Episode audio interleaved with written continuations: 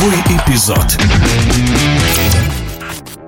Интересной полуфинальной серии на чемпионате России по мини-футболу Синара проиграла клубу «Газпром Югра», и в этом году будет новый чемпион. Второй финалист пока не определен. КПРФ, обыграв дома 5-1 Норникель, сравнял счет серии 2-2. Решающая встреча уже в это воскресенье в Норильске. Комментарии чемпиона Европы, многократного чемпиона России Олега Денисова. Игры КПРФ и Норникель э, уже давно традиционно всегда отличаются упорством и непредсказуемостью по результату, но практически всегда играют играют мяч в мяч команды.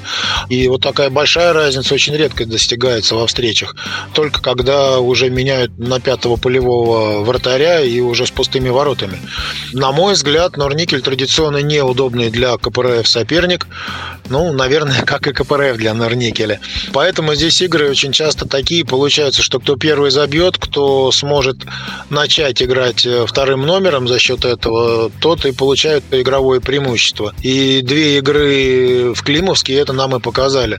Если в первой игре Никель получил голевое преимущество и, соответственно, уже в дальнейшем диктовал практически всю игру, то во второй игре получилось с точностью наоборот. Если бы там не взятый сайдером пенальти, то вообще получился бы и игра зеркальная, и счет зеркальный. Поэтому здесь как сложится пятая игра в Норильске, которая будет уже решающей. Сейчас счет 2-2 у команды. И как сложится пятая игра, честно говоря, не берусь загадывать.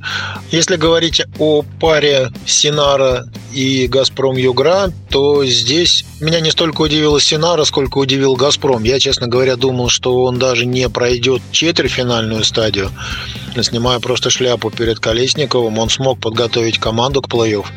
И она прошла практически на одном дыхании. Что Ухту, что Синару. Теперь это реальный претендент на очень серьезную игру в финале.